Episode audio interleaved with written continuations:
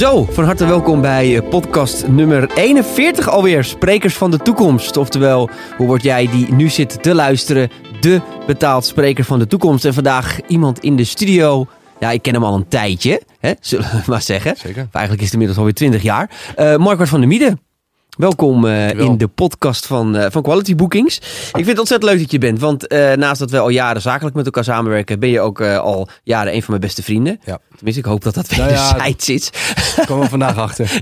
ja, ja, ja, jij bent mijn beste vriend. Ik ben van jou een vage kennis. Maar joh, als we er alle twee maar gelukkig geweest zijn, is het volgens mij helemaal prima. hey Markwart, ik ken jou vooral als merkenbouwer. Iemand die ontzettend ja. ge, uh, gepassioneerd is uh, op het gebied van marketing, op het gebied van branding. Die echt, uh, ja, bijna een soort bedrijvendokter zou ik je bijna willen noemen. Het is echt een corny naam, maar zo zie ik jou altijd. Ehm, maar ja, laten we eerlijk zijn. Voor de rest heeft natuurlijk niemand een idee wie je bent in deze podcast. Dus wie is Markwart van der Mieden? Nou ja, wie ben ik? Ik, uh, Markwart van der Mieden. En, um, Dat vraag ook eigenlijk altijd. Hè? Wie ben je? Is wel een leuke, is wel een leuke vraag. Uh, wie is je vader, wie is je moeder? Nee, ik ben uh, eigenlijk na mijn studie, om het allemaal daar te beginnen. We hadden, we hadden 2,5 uur toch? Voor dus ongeveer, ja, ja, ja, ja, je kan rustig doorgaan. Ja, goed. Nee, nee namens, ik ben gelijk gaan ondernemen. En dat was niet echt een succes. want het bleek eigenlijk dat je na je studie helemaal niks kan. Oké, okay. dus, toch te weinig ervaring. Dus ja, precies. Dus, dus toen ben ik uh, uh, bij een bureau aan de slag gegaan die, uh, goed, of, bij Business Openers. En daar heb ik eigenlijk het, het vak geleerd van, van Mark van Neck en Enne van Zanten. Ja, die, dat is een behoorlijk prestigieus bureau, toch? Die toch wel ja, dus voor daar, de grotere merken hielp bij, het, ja. bij branding en bij merken positionering. Klopt, ja. Dus daar ben ik aan de slag gegaan om vooral merken, bedrijven te helpen groeien. En dan vooral gericht op positionering. Dus waar sta je voor als merk om dat scherp te krijgen? Businessstrategie, dus welke keuzes maak je als bedrijf vanuit je merk? En, en, en hoe breng je dat ook tot leven in je, in je organisatie? Waardoor medewerkers zich gaan gedragen en gaan handelen naar datgene waar je merk voor staat. En klanten het ook echt aan je gaan merken. Fan van je worden, positief over je gaan praten. Nou, dat heb ik jaren gedaan. En uh, toen uh, op een gegeven moment uh, ik als partner werd gevraagd, dat ik van nou, nu ben ik goed genoeg om het zelf te gaan doen. Nou, dat, dat is toen ook gelukt. Okay. Dat ging uh, dusdanig goed dat ik werd gevraagd door een klant om deel, nou ja, eigenlijk onderdeel te gaan maken van uh, de directie. Dus toen heb ik bij een uh, snelgroeiend bedrijf daar geholpen te groeien van 75 naar 200 man. Hartstikke leuk. Maar ja, eigenlijk zeg maar alles wat je daarvoor hebt geleerd, ja, echt daadwerkelijk in de praktijk ook ben gaan toepassen. Ja, precies. Want het was ook wel gaaf om een keer ook echt in die klei te staan en alleen niet alleen maar langs de zijlijn, maar om ook echt dat merk te bouwen van, van binnenuit samen met, met, met mensen. Um, Merkt u toen ook dat, dat, dat uh, alles wat je zeg maar in de praktijk of in de theorie geleerd had, dat het in de praktijk ook één op één vertaalbaar was? Of merkte ja, je ook wel dat dat hier en daar schuurde? Tuurlijk, kijk, je bent natuurlijk het, het, het, het prettige van, uh, van uh, consultants zijn, noem ik maar even, is dat je gewoon, nou ja, nadat je daar bent geweest, gewoon met piepende banden weg kan. En ja. heel veel Gerard Joling effect. Ja, ja, ja. Nou ja, goed. Alleen nu, nu, ja, nu kom je, is, is de praktijk soms wel weer barstiger. En zeker als je snel groeiend bent, dan ervaar je echt wel ook wel behoorlijke groeipijn. Ja. Maar het is dus, natuurlijk ook, uh, ja, uiteindelijk is het natuurlijk met alles volgens mij zo. Als je ergens voor ingehuurd wordt om een bepaald concept of een bepaald soort uh, theorie te ontwikkelen voor een bedrijf, dat is natuurlijk één. Maar het uitrollen in de praktijk, dat is ja. natuurlijk echt wel waar de uitdaging vaak ligt. Absoluut, absoluut. Ja, en, de, en, dat was ook wel heel gaaf. Dus omdat nu ook echt daar zelf ook uh, voor de 100% erbij te dragen. Vaak deed, deed, ik dat langs de zijlijn. Dus was het meer uit een soort van support, faciliterende ja. rol met een team. Ja, en nu ging, ging je dat, ga je dat, ja, of ging je dat echt doen met, het, met, met de mensen zelf. Um, nou ja, wat ik zei, uh, uh, een enorm snel groeiend bedrijf, groeipijn. Dus dat had echt wel uitdagingen, bracht dat met zich mee. Um, maar dat was ook wel heel gaaf. En daar, het leuke is dus van die, al die ervaring, die kennis heb ik toen eerst, in mijn eerste boek heb ik het allemaal samengevat. Uh, Good Business, hoe je een sterk en betekenisvol merk bouwt. En ook omdat ik toen leerde dat we, wij dachten dat we heel uniek waren met onze groeipijntjes. Uh, maar toen bleek later dat het eigenlijk voor elk snel groeiend bedrijf wel ongeveer geldt. Dus net als hoe een mens opgroeit, hoe ik groei. Eigenlijk zo'n boek wilde ik schrijven voor bedrijven die door alle plafonds wilden heen breken. En van een start-up naar een scale willen groeien. Toen ben ik uh, met mijn uh, oud-collega Mark heb ik dat boek Groeiversneller geschreven. Uh, toen weer voor mezelf begonnen, want het kriebelde toch om met meerdere merken tegelijkertijd bezig te zijn. Dat vind ik toch gewoon leuker dan. dan nou ja, op een gegeven moment ging het goed. Wil je op de, dan ga je op de winkel passen. Is ja. niet voor mij. Dus uh, ik wilde weer aan de slag.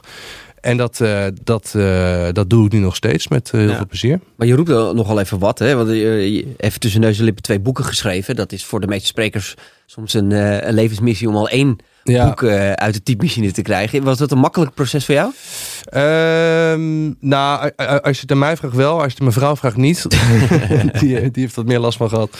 Nou ja, ik was zo, ik, ik wilde echt, het klinkt heel pretentieus, maar ik, wil- ik, mijn allereerste boek was, wat ik ooit las toen, eh, was, was Good to Great van Jim Collins. Toen mijn vriendjes stripboeken lazen, las, dat, las ik dat soort boeken. Ik vond het, ik Ja. dat gewoon op, managementboeken. Ik wilde weten wat het, wat het ene bedrijf nou succesvoller maakte dan het andere. Daar was Ja. ik altijd gewoon door gebiologeerd. Want waarom? Want ik, ik, ik, ben, altijd, ik ben bovenmatig geïnteresseerd waarom altijd hè, sprekers zo de behoefte hebben om op een podium te klimmen. En waarom Mhm. ondernemers zo behoefte hebben om uiteindelijk grote bedrijven te bouwen. Waar kwam bij jou die behoefte dan vandaan? Dat je het zo interessant vond waarom het ene bedrijf succesvol was en de andere niet? Nou ja, ja goede vraag. Ik, ik denk dat het stiekem bij... eh, ik kom ook wel uit, uit een ondernemend gezin. Mijn, eh, mijn vader die had ook een, eh, een adviesbureau. Ehm, en, dan, en dan wordt er aan de tafel, de keukentafel... wordt er gewoon gesproken over de successen... maar ook over, over de, de, de mislukkingen. Ja. En dan raak je daar toch... Ja, ik raakte daar gewoon onwijs door geïnteresseerd. Van wat maakt het nou dat, dat verschil tussen falen en slagen? En, en ik wilde die sleutel tot succes weten en leren. En, en nou ja, eh, helaas, er is er waarschijnlijk niet eentje. Maar eh, ja, daar was ik wel naar op zoek. Dus zo is eigenlijk altijd die... model ja, die naar succes. Ja, precies, Ja. ja. om, om eigenlijk gewoon alles wat ik leerde... Was, kwam er ook een soort passie voor... om dat zo eenvoudig mogelijk te vatten in iets waar andere mensen weer eh, Ja. mee aan de slag konden. Nou ja, en dat, dat, en dat En zo ik- terugkijkend daarop. hè, Wat, wat is Ja. denk je de, de allergrootste les die je geleerd hebt van het onderzoeken van succes? Ehm, nou, dat het begint bij heel scherp hebben voor jezelf waar jij als bedrijf, waar je als merk voor staat. En, en als, je dat, als je dat weet, als je weet van dit is mijn overtuiging, dit is mijn missie, dit is ook de belofte die ik wil doen aan mijn klanten en je maakt dat waar in alles wat je doet, dan, dan, dan ga je mensen eh, aantrekken. En dan ga je ook eh, eh, nou ja, je klanten veranderen in fans. En, en, en dan ga je groter groeien. Ehm, Is dat dan in de notendop branding? en dat is, dat is waar, ja, ik noem dat branding. Ja. Ja. Hey, nog, nog heel even terug, ook nog één stap na- naar je boek. Want ik vroeg, Ja. was het een makkelijk proces? Je zegt, nou ja, Ja, aan de ene kant wel, aan de andere kant niet. Eh want ja, je eh, luistert ook veel sprekers natuurlijk naar deze podcast en Ja. kijken tegenwoordig. Dus eh, welkom iedereen die kijkt. Ehm, hoe, hoe ben je dat proces aangegaan en hoe heb je uiteindelijk voor elkaar gekregen om dat boek hè, hardcopy in je handen Ja. te krijgen? Want het is nogal een proces. Nou, ik, ik, wat denk ik dan al een tip is voor, voor mensen die een boek willen schrijven, begin met een. voor mij was het beginnen al met een titel. Van, van hoe wil je dat, dat je boek gaat heten? Want dat is eigenlijk al je eerste kapstokje voor de kern van je boodschap. Ehm, het tweede is dat je eh begin eens met gewoon eens de achterflap. De- hoe noem je dat? Eh, de achterkant van het boek. Waar gaat je boek over? Wat is de samenvatting van, jou, van je kernboodschap? En ga daarna een inhoudsopgave maken van hoe jouw boek eruit uit moet zien. En ik ben daarna gewoon op basis van die inhoudsopgave... Visualiseren bijna. Ja, ben, ben ik. Ja, maar Ja. En, en eerst visualiseren en daarna opschrijven. En, eh, en daarna ben ik. Ik heb ook mijn, mijn boekkoffer. Dat zag er heel anders uit dan wat het nu is geworden. Maar eh, eh, die heb ik op die manier verkocht aan een uitgever. En die zei van, nou, hier geloven we in. En, maar we gaan het wel een beetje anders doen. Maar dit is wel. dit, is, dit, Ja. dit, dit snijdt hout. En, en toen Maar dat is wel een goede gewoon- tip. Want ik bedoel, kijk, uiteindelijk kan je zelf nog heel enthousiast zijn over je boek. Maar uiteindelijk, hè, als je hè, het niet in eigen beheer gaat uitgeven, zal je toch een keer een uitgever enthousiast moeten krijgen. Ja. Eh, dus dat is natuurlijk wel heel interessant dat je dat op die manier hebt aangepakt. Ja, en ook al doe je het zelf, dan zou ik het nog steeds doen. Want, want ga het eerst aan jezelf en misschien ook wel je echtgenoot of je, je vriend of je vriendin of vriendin eh, dat verkopen. En, en dan raken zij geïnteresseerd als ze dan die koffer Ja. zien of als ze die titel Eigenlijk ben je eerst de branding van je eigen boek gaan ontwikkelen. Dat is het. Voordat je, ja. de, voordat je dat de is inhoud überhaupt eh, nog helemaal Ja. scherp had. Ja, en ga gewoon schrijven. Als je, want die, die writers block, zoals het dan mooi heet, die ga je echt wel tegenkomen. Want je echt denkt van ja, maar ik had ook van die mentale stemmetjes die zeiden van gast, wie denk je? Waarom ben dat je dit in? Godsnaam aan het doen? Wat ben je aan het doen? En wie, wie denk je dat jij... Ik bedoel, die zijn die mensen die veel beter, meer verstand van hebben. Of dit, dit is al een keer geroepen. Oude wijn in nieuwe zak. Weet je, wel, dat, dat, dat die stemmetjes kwamen echt wel voorbij. Gewoon blijven rammen. Gewoon blijven typen. Gewoon s ochtends om zeven uur opstaan. Voordat je naar kantoor of voordat je je normale werk misschien gaat doen. Bouw een blok in van twee uur. Ga gas geven. En, en dan op een gegeven moment komt het wel uit. En daarna ga je snijden en fijn slijpen. En dan eh, heb je hartstikke leuk boek. Nou, het, het is sowieso eh, heel herkenbaar. De stemmetjes die natuurlijk volgens mij de meeste mensen tegenhoudt om uiteindelijk op een bühne te klimmen. Ja. Hè, van ja, wie ben jij nou om daar wat over te gaan vertellen? Wie gaat er nou naar mijn verhaal, verhaal zitten luisteren? Er zijn toch veel mensen die er veel meer verstand van hebben. Ja. Ehm, ik denk dat die stemmetjes de grootste uitdaging zijn voor elke artiest, spreker, dagvoorzitter, whatever, uh, Absoluut. boekenschrijver, Ja, auteur, om, eh, eh, om die te overwinnen.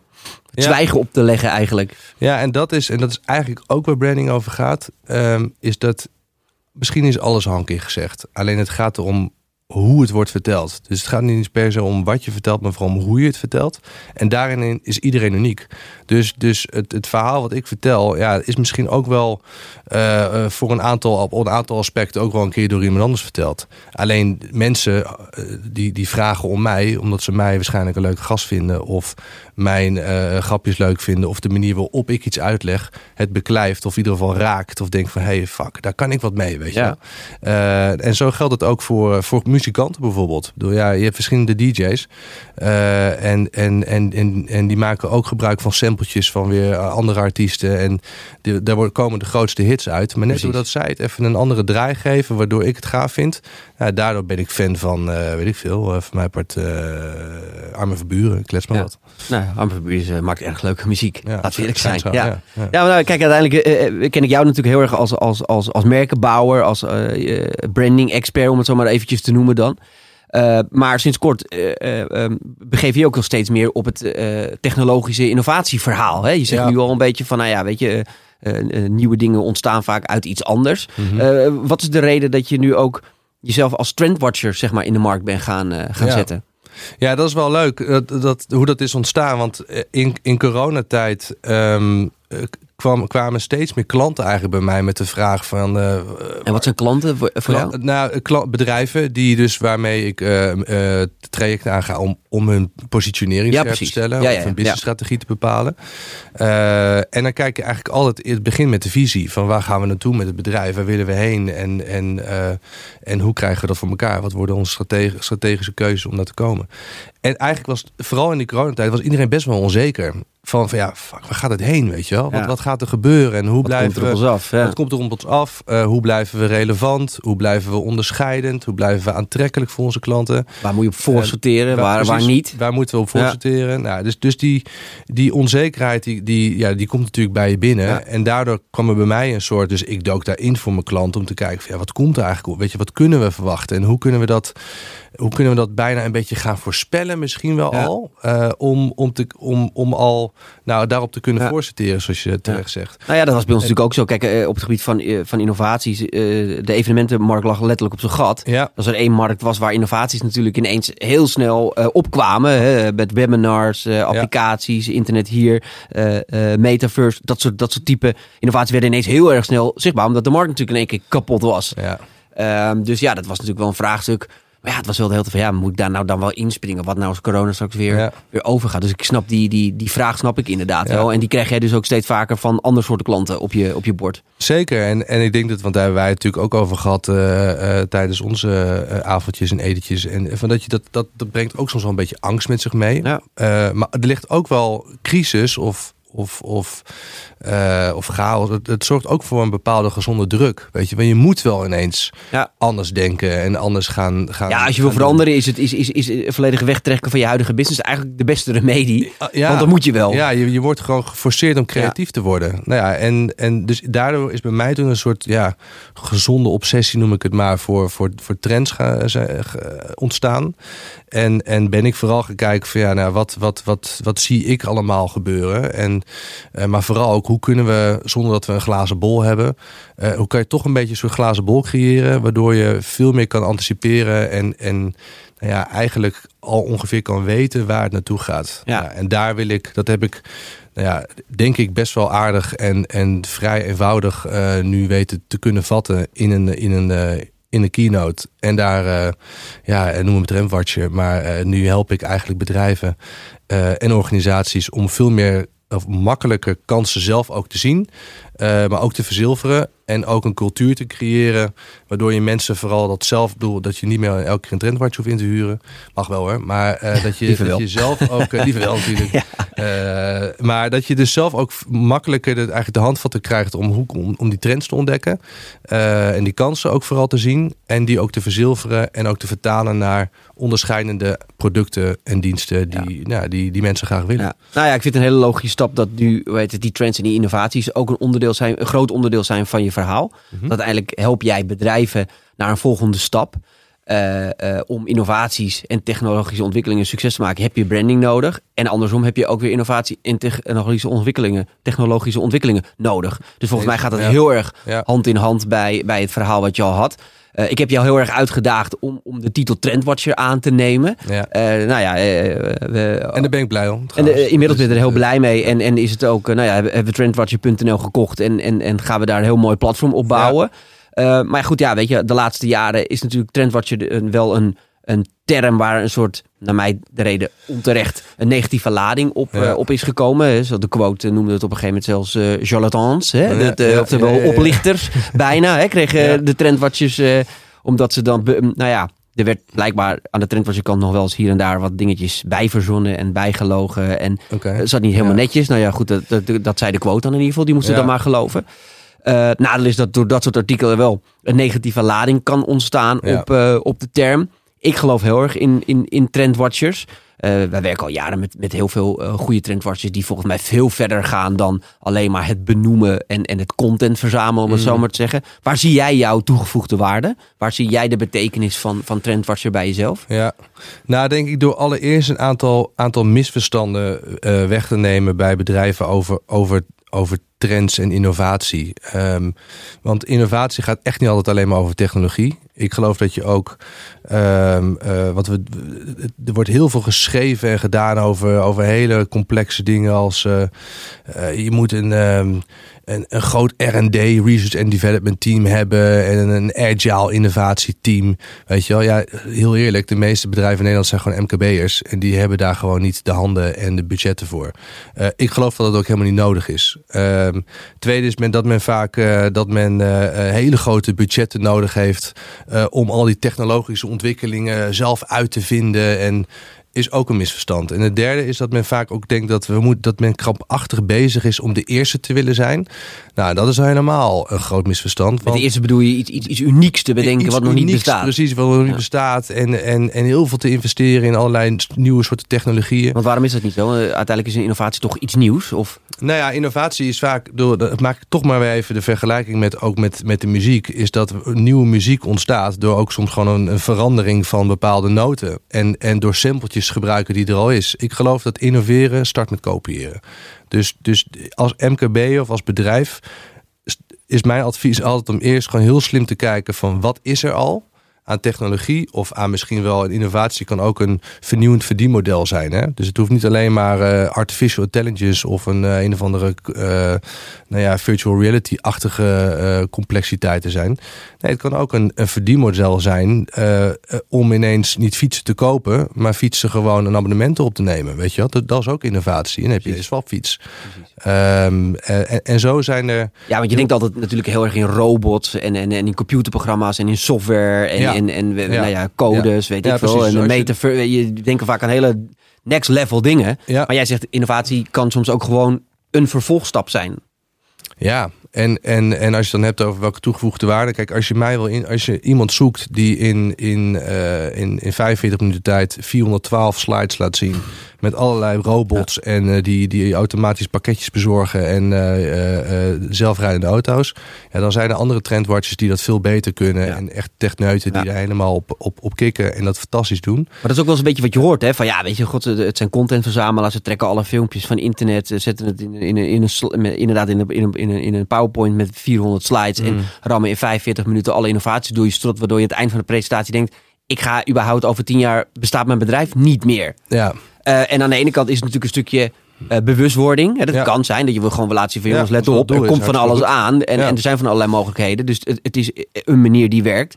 Maar jij zegt, eh, eh, eh, ik, ga veel meer de diepte in. Nou ja, ik, ik, ik liever juist dat ik het allemaal wat eh, versimpel voor de mensen. Ja, precies. En ze juist hele concrete handvatten geef. Van ja, één, hoe kan je nou die, die trends beter spotten? En eh, daarbij verklap ik alvast, de geschiedenis herhaalt zich. En dat kennen we, dat, dat, dat zinnetje wordt wel vaker geroepen. Nou, ja, dat is gelukkig niet letterlijk zo. Ik bedoel, eh, laten we hopen dat we niet nog een keer een, een tweede of een derde wereldoorlog krijgen. En er allerlei achterlijke hits worden bedacht. zoals nou ja, van Gerard Joling, waar je net, waar net over had. Maar goed, eh, nee, maar je ziet wel, om eventjes dan toch wat, wat de diepte in te gaan en wat theorieën erbij te pakken, is dat er over een, een, een tijdsbestek van 500 jaar heeft een, een onderzoeksduo ontdekt dat je eigenlijk continu eenzelfde patroon ziet. En iedere tussen de 80 en 100 jaar zie je dezelfde vier stappen die er wordt ondernomen. Elke keer ontstaat er zo'n elke twintig jaar ongeveer ontstaat er een mini-revolutie. Oké. En, uh, en daaruit kan je ook opmaken wat voor een, nou ja, uh, wat voor een tijdgeest er is en wat er te verwachten is. En, en daaruit kan je ook opmaken dat waarschijnlijk de crisis waar we nu in zitten, ja, tot 2028 ongeveer nog wel gaat duren. En dat klinkt dan heel erg uh, pessimistisch en, en spannend. Maar het gaaf is juist dat, dat vooral in crisistijd eigenlijk de grootste, mooiste bedrijven zijn ontstaan. Van Disney tot, tot Apple, tot, uh, nou ja, uh, voor mij de vegetarische slager. Maar de, uit al die, wat waar we het net over hadden. Juist pijn ga je, ga je groeien. Precies, ja, ja ontstaat, ontstaan er nieuwe kansen. Um, dus dat is eigenlijk waar mijn verhaal eerst over gaat. Van, nou, hoe kan je nou die, die patronen zien, waardoor je sneller ook een beetje kan, kan, kan inschatten wat je kan verwachten. Toch een beetje die glazen bol dan? Toch een beetje die glazen bol inderdaad. En, en, en verhaalde, in, in het verleden behaalde resultaten bieden dus wel een soort van garantie voor de toekomst. Ja, nee, ja maar dat is het wel een beetje. Ik bedoel, het is dus als je kijkt naar even een andere vergelijking, uh, misschien een compleet andere, maar uh, ik vind het ook leuk om, om, om een beetje met beurshandel bezig te zijn. Ja, en, beleggen. beleggen. Ja. En, en daar maak je ook gebruik eigenlijk van patronen en strategieën om te kijken van ja, hoe die markt ongeveer loopt. Oké, hoe heeft het zich in het verleden verlopen en wat zegt dat over de toekomst? Precies. Ja. En, en, en, en naar dat soort patronen, ja, daar, daarin, daarin kijk je ook als, je, als het gaat om. in, in, in beurshandel zeggen we de trend is your friend till the end. Dus, ja. dus follow the trend. En, en als die omhoog gaat, moet je lekker gewoon blijven zitten. En uh, bij de dip is ook wel zo'n term, weet je Als het laag is, moet je go. Heb ja. je trouwens niet helemaal goed gedaan met crypto, maar dat even te zijn. Toen was het nog geen trendwatcher. Nee, precies. Dus uh, daar ga je. Um, maar nee, dus, dus, dus, uh, dus die patronen, daarin, daarin help ik mensen die te, te, te zien. En, um, en, en ik deel natuurlijk ook de, de ik heb 15 megatrends heb ik uh, geïdentificeerd. En die deel ik ook. En, en, en die ga ik echt niet allemaal doorakkeren tijdens een lezing. Maar afhankelijk van, van waar ik, uh, bij wel wat voor type congres ik ben, uh, ja, daar, daar speel ik wat, ga ik wat dieper in op de trends die ik, die ik zie. Maar vooral ook wat je er vervolgens mee kan doen en hoe je ermee aan de slag kan. Ja, wat neem ons dus mee in, in drie van die, van, die, van die highlights, van die trends die jij ja. nu ziet. Dat je zegt van joh, dat zijn interessante dingen om om in ieder geval als bedrijf je in te verdiepen. Ja, uh, nou, wat ik heel leuk vind, wat ik gaaf vind, is, is, um, uh, is een van die uh, blokjes, noem ik personalisatie en curatie. Uh, dus okay. wat je, dus ja, nou, zo, ja, ik denk, ik moet ook een beetje, een beetje intelligent uh, overkomen. Ja. ja. Ja. dus laten we ook een beetje complex maken. Nee, dat gaat eigenlijk over, over um, want dat, en dat zien we steeds meer al, of dat, dat, dat zien we nu al. Maar dat is, en met megatrends bedoel ik iets van, dat, dat is er al, alleen dat gaan we nog, nog veel meer zien in de komende jaren. Um, en mijn tijdspan is ongeveer 2035. Dat is een beetje waar ik op, uh, op, op, op, op denk. Um, en wat je ziet is dat alles dat. We hebben zo ongelooflijk veel keuzes vandaag de dag. Uh, en, en aanbod vooral. Dat we echt allemaal een beetje keuzestress krijgen. Door kiespijn. Weet je wel. Door 25.000 beslissingen heeft ons onbewuste brein te maken. Dus we worden gewoon heel graag geholpen als mens om uh, uh, nou ja, een, een, uh, met een aanbod te komen of iets te kiezen wat bij ons past. Nou, en dan willen we het liefst ook tussen dat enorme massale aanbod iets wat echt bij ons past. Maatwerk. Onze, we willen maatwerk. Ja. Nou, dus, dus wat je ziet um, is dat, dat er al steeds meer bedrijven bezig zijn met hoe kan ik iets nou personaliseren. Dus wat ik bijvoorbeeld een heel gaaf voorbeeld vind van een innovatief onderneming is gewoon een Nederlands bedrijf. Uh, een jongen uit, uh, is uit Zimbabwe gekomen. Uh, in 2015 geloof ik naar, naar Nederland verhuisd. Um, um, en die heeft een, een, bedrijf opgericht met, met zijn compagnons. Die dus als je shopt online. dan heb je nu vaak gewoon veel te knappe fotomodellen. Hè? Ja. die allemaal op dat perfect passen. Hoe jij...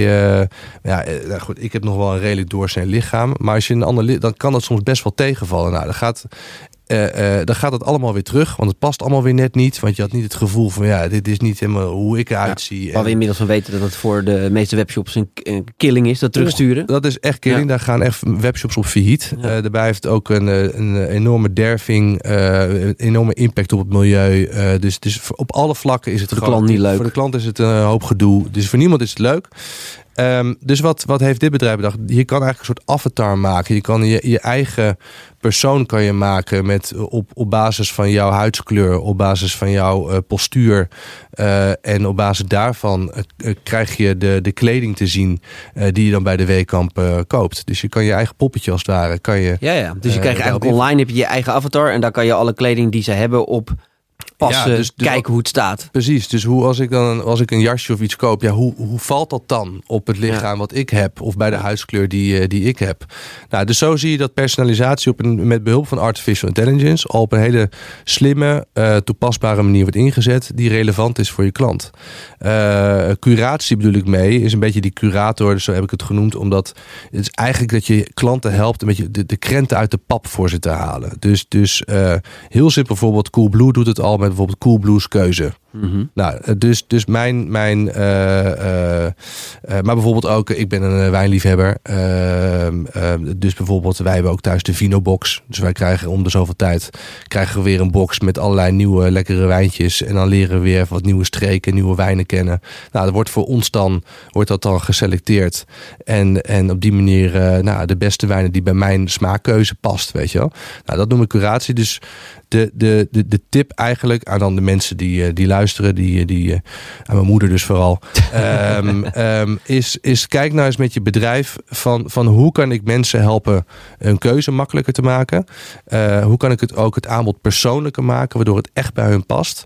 Uh, en dat vergt dus ook wel dat je beter ja, gaat inleven in de klant. Van wat vinden zij belangrijk en hoe kan ik hun helpen om tot het juiste, nou, het juiste aanbod te komen. Mooi. Het tweede? Twee, oh, ik had, ja, we hadden er drie, toch? of waren het niet alle drie? Oh, dan moet ik even... Uh, nee, uh, googelen. nou, de tweede wat ik ook heel gaaf vind... is, is um, um, uh, even over een hele andere boeg. Want we hebben het wel over bedrijven. Maar wat misschien ook interessant is voor, voor um, organisaties... of gemeenten of mensen die bij de gemeente werken... die luisteren.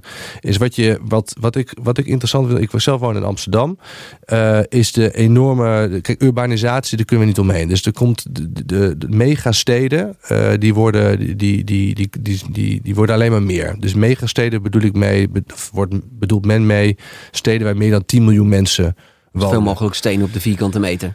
Nou ja, dus dat, dat ga je krijgen. Dus, dus er komen, kijk, we kennen natuurlijk nu de megasteden zoals, uh, zoals New York en Shanghai, uh, Mumbai, dat soort uh, grote steden.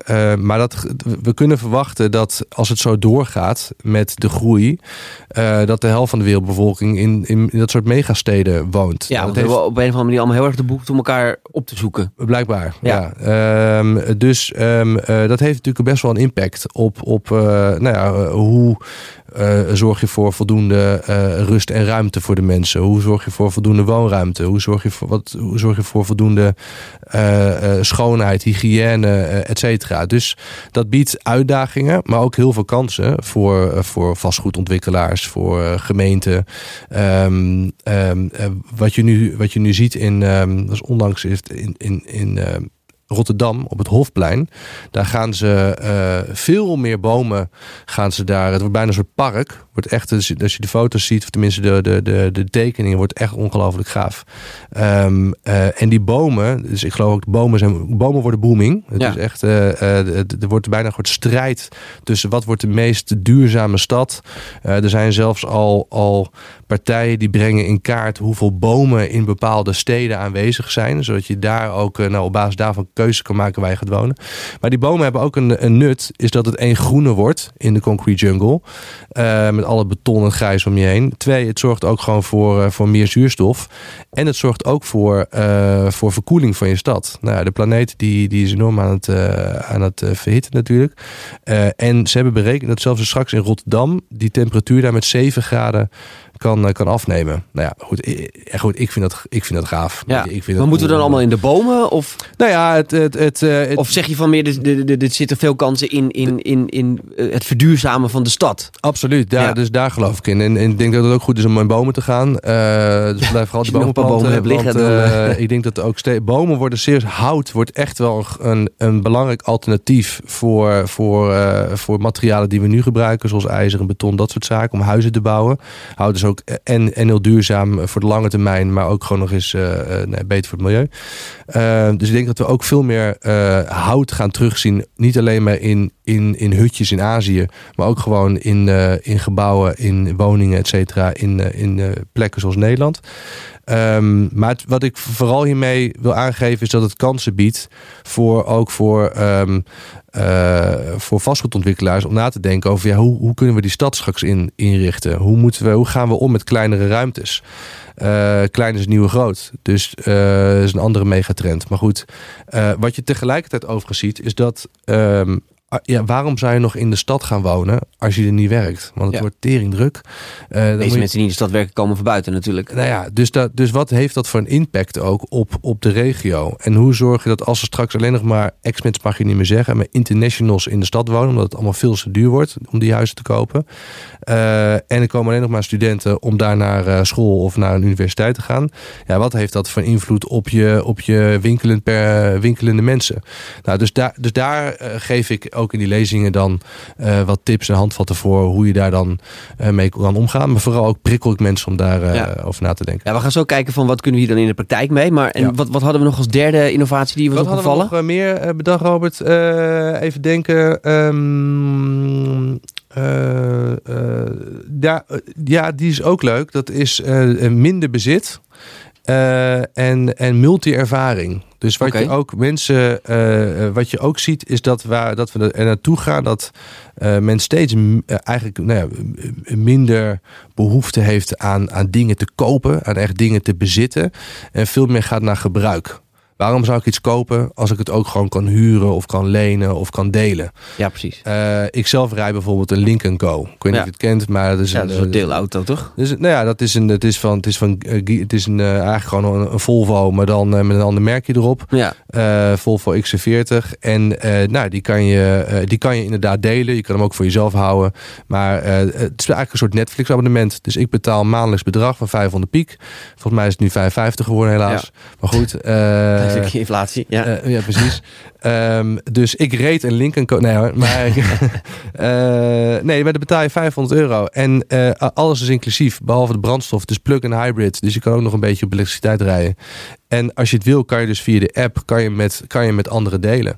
Eh, ik heb geen een of andere BKR-registratie, omdat ik weer drie jaar in een van de contract ja. Zit bij een leasemaatschappij. Maar is het dan vooral is het dan het abonnementsmodel wat het innovatief maakt, zeg maar? Is dat waar we meer naartoe gaan, naar abonnementsmodellen? Nou ja, dus daar, dus, een terechte vraag. Dus daarin kan je dus in plaats van iets, iets te kopen, kan je naar, naar een ander soort innovatief eh, eh, verdienmodel gaan. En dat zie je met eh, auto's, maar dat zie je ook met fietsen, met je swapfiets. Dat, dat ik gewoon een tientje betaal en dan rijd ik een fiets met een blauwe band. Maar dan wordt die wel opgepikt als die, als die kapot is. Ehm, eh, dus ook weer de vraag aan, aan de luisteraars: van ja, hoe kan je nou, kijkend naar je aanbod, daarop inspelen door misschien wat te kijken naar je verdienmodel, wat niet alleen maar gaat over iets kopen En iets krijgen, en- nee. en- nee, hoe kan je misschien wel eh, eh, het gaan verhuren? Wat uiteindelijk ook zo van veel dat- langere klantrelatie natuurlijk. Hè? Want ik bedoel, als je ergens een abonnement hebt, ben je vaak veel langer ergens klant dan dat je eenmalig een aankoop doet, bijvoorbeeld. Er zitten onwijs veel voordelen Ja. aan zo'n aan zo'n verdienmodel. Ik merk alleen al met, met, met ik, ik ben een sneakersgek. Ik, ik, ik, ik koop al bijna nooit bij één platform altijd mijn sneakers bijvoorbeeld. Oh ja? En dit he- niet eens zozeer om een reden, maar meer omdat zie ik wat voorbij komen of een advertentie of dat ik, oh die wil ik hebben. Ja. Dan denk ik van, ga ik ook niet naar mijn standaard platform toe om te zeggen, oh dan ga ik eens kijken of ze ze daar ook hebben. Nee, Ja. ik zie ze daar, dus koop ik ze daar. Ehm, maar goed, ja, weet je, als je dat in een abonnementsmodel zou zetten, dan ben je bijna verplicht om het eh, bij die eh, dergelijke website eh, te kopen. Dus ik kan me heel goed voorstellen dat dat in veel meer businessmodellen eigenlijk wel vertaalbaar zou kunnen zijn. Ja, zeker. Kijk naar dat, dat wat je nu schetst. Dat, bijvoorbeeld dat OneFit is ook zo'n zo'n echt wel een slim innovatief verdienmodel. Waarin je dus, als je denkt van ja, maar ik heb niet zin om elke keer alleen maar die ene sportles te doen. Ik wil, dan wil ik PLTS doen en dan wil ik crossfitten en dan wil ik... ik weet niet of het PLTS nou ja, je is. kun je nagaan hoe een ongelofelijke trendwatcher ik ben. Dat is niet normaal. Nou ja, Nee, gewoon een ontzettende sportfanaat Ja, Ja, ben ik ontzettend. Nee, goed. Maar het- er zijn zoveel verschillende dingen die je kan doen. En ik, denk van, ja, ik heb geen zin om alleen maar bij die gym of die sportschool aangesloten te zijn. Nou, dan heb je OneFit. En dan kan je met je ClassPass of wat is het, kan je met je, met je pasje, kan je eh, naar al die verschillende sportscholen die aangesloten zijn, kan je daar eh, een x aantal lessen volgen. Nou, superleuk. Ja, nou, hartstikke leuk. en, en hele interessante trends, denk ik, om je op, op in te lezen. Nou, ik begrijp al een beetje, dat, dat- bij jou gaat het dus verder dan alleen maar technologische ontwikkelingen. En je kijkt vooral naar wat zijn de, eh, nou ja, ook misschien wel gewoon wat zijn de businessmodellen en de verdienmodellen van Ja, toekomst. zeker. Dus daarom noem ik het ook. eh, ik geloof in, in, ehm, eh, dat je in drie aspecten. Je hebt, je, je hebt een trend. Dus iets wat je ziet gebeuren en waar een, een, hoe een behoefte van, van de maatschappij zich eh, ontwikkelt. Veranderingen in de wereld. Je hebt een innovatie. En die innovatie dat kan iets technologisch zijn. Maar dat kan dus ook een businessmodel zijn. Kan ook een verdienmodel zijn wat innovatief is. Eh, en je hebt je brand. Dus je hebt je trend. Je hebt je innovatie in je brand. En als je die weet te combineren, dan kan je echt het verschil maken voor, voor klanten. En, en, en, en vooral in dat brandstuk. Nou ja, goed, je, om terug te komen bij, eh, eh, bij jouw vraag van hoe onderscheid je je van andere trendwatches. Daar, daar geloof ik dat, dat daar Ja. de sleutel zit. Ja, want jij zei net En- ook al van eh innoveren is kopiëren. Ja. Nou ja, kijk, uiteindelijk als we allemaal kijken naar de, de grote tech-reuzen van dit mom- moment. hè, De, de, de Facebooken en de Tesla's en de, en de nou ja, noem er nog eens één. Mhm. Eh, dat zijn vaak niet de mensen die de technologie hebben bedacht. Nee, nee, dat zijn vaak nee. mensen die misschien soms nog wel schofterig hier en daar wat naar ze toe hebben geschoven. Eh, eh, volgens mij zelfs met Apple ook. Want ik bedoel, het is niet dat Steve Jobs de computer heeft uitgevonden. Die heeft alleen misschien een verbetering. En vooral een branding omheen Ja, helemaal- bedacht. Helemaal met je eens. Ja. Helemaal met je eens. En dat, en dat, is de, en dat vind ik dus razend interessant. En, en sterker nog, vijf, met, men, eh, toen ik studeerde bedrijfskunde, hadden we het altijd over de, de, de first mover advantage, zoals het heet. Dus, dus de- als je dan, ja, precies. Ehm, eh, als je, als, als je maar als eerste bent, dan heb je ook eh, de meeste kans op succes. Ja. Nou, dus dan ga je dus heel krampachtig ga je proberen innovatief te zijn om maar die eerste te zijn. Mega veel geld erin pompen. Ja, eh, doe het niet. Ik heb laatst nog de, de, de film gezien over die oprichter van, eh, of niet de oprichter, maar de, degene die McDonald's heel groot gemaakt Ja, heeft. ja, De beste man heeft echt werken waar ik nog nooit in zijn hele leven Een iets zelf bedacht. Nee, Nee, heeft geen hamburger gebakken. Die heeft Nee. gewoon eh, ergens een concept gezien en heeft daar heel slim een nog beter concept omheen bedacht. Ja, en dat wereldwijd eh, gaan, eh, gaan verkopen. Ja, dat, dat is het. En, en als je, jij noemde inderdaad een aantal voorbeelden. Eh, Facebook was absoluut niet de eerste. My, de, MySpace bestond al. Ja. Eh, ehm, eh, Apple inderdaad, wat je zegt. De eerste die de computer heeft ontwikkeld, dat was Xerox. Die, die de user interface heeft bedacht. Die de muis heeft ontwikkeld. De voorloper van het was allemaal Xerox. Alleen die waren te druk met kopiëren. Door innoveren start met kopiëren. Apple heeft het wel heel letterlijk genomen door Xerox eh, te kopiëren. Maar goed, eh, flauw grap. Ehm, maar die, die, die is inderdaad eh, de- bij dat innovatiecentrum van Xerox op bezoek gegaan. Heeft volgens mij eh 100.000 Apple shares daarvoor gegeven. Nou, was toen misschien een paar honderdduizend dollar waard. Ehm, eh, dus ik denk dat Xerox nu nog steeds teert op die Apple shares. Maar goed, dat tezijde. Maar, en Zullen die- ze zelf nooit erkennen waarschijnlijk. en, nee, precies. en, die, en die heeft inderdaad al doorontwikkeld. Ik weet, een ander voorbeeldje, want het lijkt altijd alsof het alleen maar voor die grote corporates geldt. Eh, ik weet dat jij eh, vooral eh, vegan eet. Zeker. Ehm, eh, maar niet vooral gewoon al, alleen, alleen, maar, maar. ja, precies. ja, is, zo. Ja. Vegetarisch vlees, waar denk je dan aan? Wat, welk merk? Eh, vegetarische slager. Precies. Nou, ja. Dus, dus, en mensen denken vaak, ja, dat is de eerste geweest die dat heeft. Nee, in, in, in, ik ben een beetje onderzoek gaan doen. Dat vind ik dan weer, eh, dat is dan weer mijn autisme. Maar in 1992 of zo was er al een consumententest op vegetarisch vlees. Nou, er kwamen allerlei obscure... In 19? 1992. 92, ja. eh, van de consumentengids. En er kwamen toen allerlei obscure, vage merken voorbij. Ve- Vegatura en de vuurdoop. En allemaal merken die nu allemaal niet meer bestaan. Ehm, eh, Wat echte pioniers dus waren. wat dus echte pioniers Ja. waren. Maar die, die, die zijn niet geslaagd om dat, om dat groot te maken. Ja. Ehm, eh, eh, vegetarische slager, die, die, die heeft ook eigenlijk zijn eigen vlees eh, niet gekeurd. Nee, flauw. Maar die heeft ook niet ontwikkeld, want die kocht het in bij Oja. Oh ja. Ja. Eh, ook een Nederlands bedrijfje, eh, wat inmiddels een hartstikke groot bedrijf is. Maar eh, ehm, eh, dat was gewoon... hij heeft er een brand omheen gezet. Precies. Ja. En, en in plaats van dat. En Unilever heeft dus vervolgens voor miljoenen de vegetarische slager gekocht. Wat ik echt eigenlijk best wel bizar vind. Want Unilever is eigenlijk vooral merken bouwen. En die kopen ze een andere een ander merk, maar Ja. goed. Ehm, anyway, de vegetarische slager was eigenlijk vooral een merk die, die, die gebruik maakte van de innovatie van Oya. Ja. Eh, en in plaats van dat Unilever Oya koopt, die de, de technologie heeft, et cetera. Nee, koopt Unilever het de brand, vegetarische ja. slager. Dat het gewoon zo'n ontzettend sterke brand is. Dan ga je misschien niet eens Ja, meer ze tegen hadden een kunnen. verhaal, ze hadden een filosofie. Er was eh, eh, Jan Korteweg, die heeft, die heeft ervoor gezorgd, of Jaap, sorry, Jaap Ja. Korteweg, die heeft ervoor gezorgd dat, dat vegetarisch vlees werd geaccepteerd. Dat carni- carnivore, carni- carnivoren, wat is het? Vleesliefhebbers zoals ik, Mhm. dachten van, nou, misschien moet ik ook eens wat kipstukjes met een C eh, door de pan gaan roeren in plaats Ja. van altijd maar weer eh, die biefstuk. Ja. Ja, dat, dus, dus, dus door dat merk zo krachtig met een goed verhaal in de markt te zetten, ja, daardoor is het gaan vliegen. Ja, dus want, ik geloof want je, dat- wat je, wat je zei net al hè, over, over die grote corporates en over... eh, die zie je natuurlijk, hoor je vaak voorbij komen in, in lezingen en in, in, in, in spreekopdrachten, Ja. om het zo maar te zeggen.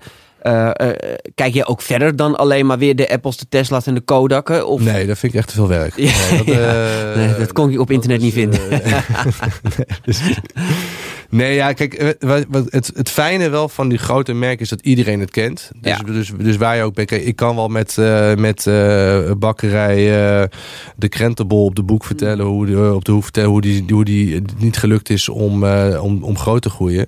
Ehm, maar ik, kijk, ik zie wel, ik, ik probeer het wel zo, zo Nederlands en zo lokaal mogelijk te houden. Ja. Ehm, dus in mijn voorbeelden die ik gebruik, kom ik wel gewoon met Nederlandse, zoveel mogelijk met Nederlandse merken. Ehm, maar ik ben, ik ben wel, uiteindelijk wil ik het wel, wel vooral ook gewoon optimistisch houden. Dus alleen maar merken afzeiken die niet geslaagd zijn. Eh, nou, ik wilde dan eentje noemen waar ik echt. eh, nee, maar ik, waar ik me echt. We hadden het net over hout. Over moet ik dan in de hout gaan. Mhm. Nou, er is één, eh, één, één, één bedrijf, volgens mij heet het Good Hout of zo heet het. Ik weet het merknaam, weet ik al niet meer. ook. Maar echt de ene innovatie Goodwood. award. Good, nou, Goodwood, ja, dat, die dame die dat heeft, een hartstikke sympathieke dame volgens mij, maar die, die dat heeft opgezet. Ehm, eh, en, en de ene innovatie award naar de ander. En die zou namelijk van, in plaats van hout, ging die in kokosnoten. dus, dus, dat, dus kokosnoten, die schillen worden dan gebruikt voor materialen en platen die je dan Planken weer van te maken om daar planken van te maken. Nou ja, dat, het, ja, heel eerlijk, ik heb dat echt met de afgelopen eh, echt wel gevolgd, omdat ik gewoon vanuit de interesse, vanuit duurzaamheid en vanuit. Zou het een ik- goed idee zijn? ja, Ja. maar, dat, maar dan op, op, alleen op basis van het, de branding en het verhaal. Weet je, het verhaal. Ja, en de, als het idee is natuurlijk niet heel slecht. nee, nee, goed. Kijk, de, de, de, uitvoerbaarheid, Ja. daar, daar, is, eh, daar was men Ja. kritisch over. Eh, sommige mensen of sommige partijen die er echt verstand van hadden, de, eh, vanuit het vak. Maar vanuit mijn merkoogpunt, ja, zag ik het bij wijze van spreken drie jaar geleden al aangeven. Ja, dit, als, je, als je op deze manier je website eh, het verhaal probeert te vertellen, ja, dan, dan, dan kan je nog zo'n mooi innovatiewoord winnen, maar dan, ga, dan, gaat het, dan gaat het niet vliegen. Nee. En natuurlijk, de achterliggende gedachten, die ken ik allemaal niet. Dus, Nee. dus als die persoon, de oprichter, luistert, ja, sorry dat ik eh, hier negatief op ben.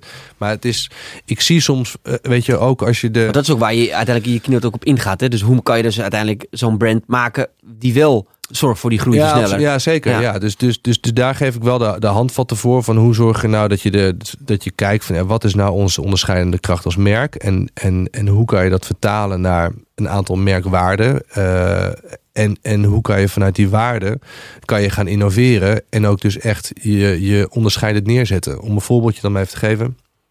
Ik ga toch gewoon door. Hè, Ja, nee, Ik, ga, eh, ga lekker door. We, goed, eh, we- we zitten pas op anderhalf uur, dus Nou, eh, we nee, zijn lekker bezig. Gordroge mond, maar hey. Ehm, ehm, maar nee, eh, bijvoorbeeld, eh, eh, even om het makkelijk te maken. Bijvoorbeeld eh, Tesla, weet je, die, die kwam natuurlijk met eh, de, de elektrische auto. Was daar overigens ook absoluut niet de eerste in. Wist het ook commercieel briljant eh, eh, nou ja, de wereld in te brengen. Eh, ja, toen moesten die andere merken moesten ook wel. Maar hoe ze dat, hoe ze dat doen, als je denkt aan Volvo, dan, dan denk je heel snel denk ik aan eh, veiligheid, toch? Van, Ja, wees degelijk. auto, precies, Ja. degelijk, dat soort zaken. Ja. BMW is een heel ander type merk. Eh, dus Volvo en BMW zijn bijna een soort, nou ja, eh, Tegenpolen. tegen- tegenpolen van elkaar. BMW gaat over sportiviteit en de, de ultimate driving eh, machine. Dat is allemaal branding natuurlijk. Uiteindelijk is het natuurlijk gewoon vier wielen met een motor. Exact. En een stuurtje die je van A naar B brengen. Dus, dus, maar waarom kiest de een voor de Volvo? Ja, omdat die voor veiligheid gaat. En de ander die is meer geïnteresseerd in sportiviteit. En, en, en links eh, rijden. En agressief en assertief. Het is maar hoe je het noemt. Ehm, maar dus hoe zij ook die, die elektrische eh, um, uh, markt hebben, dat hoe, ze dat hebben opgepakt, hebben ze dat ook weer op hun eigen manier gedaan. Dus Volvo dus zegt, wij staan al jarenlang voor de veiligheid van mensen. En nu staan we ook voor de veiligheid van de planeet. En daarom brengen wij de electric vehicle, de XC, Huppel de Pub en plug-in, uh, et cetera. Nou, dat is, terwijl BMW, die pakt ook dat op, want ja, die moet ook mee met Tesla. Want hey, die, die, die gasten, die challengers, die, die, die, die, die, nemen een stuk van de pie, van de taart. Uh, en... Um, yes. Dank je, thank you. Uh, voor de, also de, de Dutch people. The Dutch people who are listening. Uh, maar die, die brengen dat weer op een andere manier. Dus die zeggen van ja, wij, weet je, het gaat om, om, het ultieme, om de ultieme rijervaring. En, daar, en wij willen de planeet weer cool maken. Weet je wel, snap je? De planeet weer mhm, cool maken. Mm -hmm, nou, ja, ja. Dus daarom uh, komen wij met uh, de iX 4, 5, 6 en 7. En waardoor je nog betere rijervaring hebt. En je ziet dan vervolgens in de campagne zie je die, die elektrische auto geruisloos door de bergen heen rijden. Ja, geweldig, weet je wel. Ja. Dus, dat, dus de, de manier waarop zij het positioneren, ja, is, is, gaat eigenlijk over hetzelfde als in wat ze doen, namelijk electric vehicles, in slecht Nederlands. Maar de manier waarop hoe ze het doen, daarin hebben ze hun eigen smaak, hun eigen stijl. En weten ze zich te onderscheiden van Volvo, die, waarin het gaat over de, het beschermen van de planeet. Ja. Nou, en, en zo kan je dus ook voor je eigen merk kijken naar een bestaande technologie of een bestaande innovatie. Waar andere mensen, andere bedrijven, grote corps heel veel geld in hebben gepompt om dat allemaal mooi te ontwikkelen. Nou, geweldig. Maakt er vooral slim gebruik van. Innoveer door uh, te kopen, innoveren door te kopiëren. En, en vervolgens ga kijken, leg daar je eigen merk overheen. Hoe jij daar met jouw smaak, met jouw stijl, met jouw visie en, en uh, uh, kleur eigenlijk. Daar vervolgens onderscheidend in kan zijn naar je klanten. Toe, waardoor ze voor jou kiezen in plaats van nou ja, je conculega. Mooi, branding branding.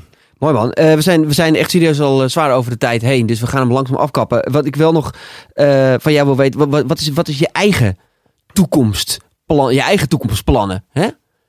van Markwart? Wow. Waar, waar, waar, waar, waar ben je druk mee bezig? En waar gaat je hart nog snel even kloppen? Um... Je staat natuurlijk al superveel op het podium. Dat willen we natuurlijk alleen nog maar meer vergroten en verbeteren. Ja, ja, ik, Heb je bijvoorbeeld een podium waar je van zegt, nou, als ik daar ooit zou willen, daar zou ik zo tof vinden om daar te mogen staan. Of, of naast een spreker of iets. Ja, ik wil, ik wil, ik wil echt wel gewoon een keer, uh, gewoon een, een, van mij part een, uh, een avonds... Uh, avonds live. Avonds live. Nemen, of, nou, hooi, ja. die wil ik gewoon een keer vol krijgen. Dat ja. lijkt me wel. Dat, oh, ze moeten ook nog een keer voor jou een kaartje kopen, zeg maar. Ik moet wel, ja, nee, ah, nee, als je ja, wel spreken. Ja, nee, dus nee, ik wil wel een keer zo'n grote. Uh, bedoel, wat dat betreft, ik ben natuurlijk, we kennen elkaar nog van het goochelen. Dus mm -hmm. uiteindelijk blijf ik gewoon een, een, een, een klein artiestje en een podiumbeestje. Dus ik vind dat wel gaaf, ja. ja. Als ik zoveel mensen kan inspireren in één keer in een zaal, ja, te gek. Nou, laten we het hopen over, over vijf jaar uh, in Ahoy. Zullen we gaan doen? Deal, man. Leuk. Leuk. Dankjewel, Margaret. Thanks. Jullie allemaal bedankt voor het uh, kijken naar deze podcast. Uh, hou vooral ook onze, uh, en luisteren uiteraard. hou ook vooral onze website in de gaten. www.quality-bookings.nl en www.sprekersvandetoekomst.nl voor nog veel meer inspirerende podcasten. Dankjewel.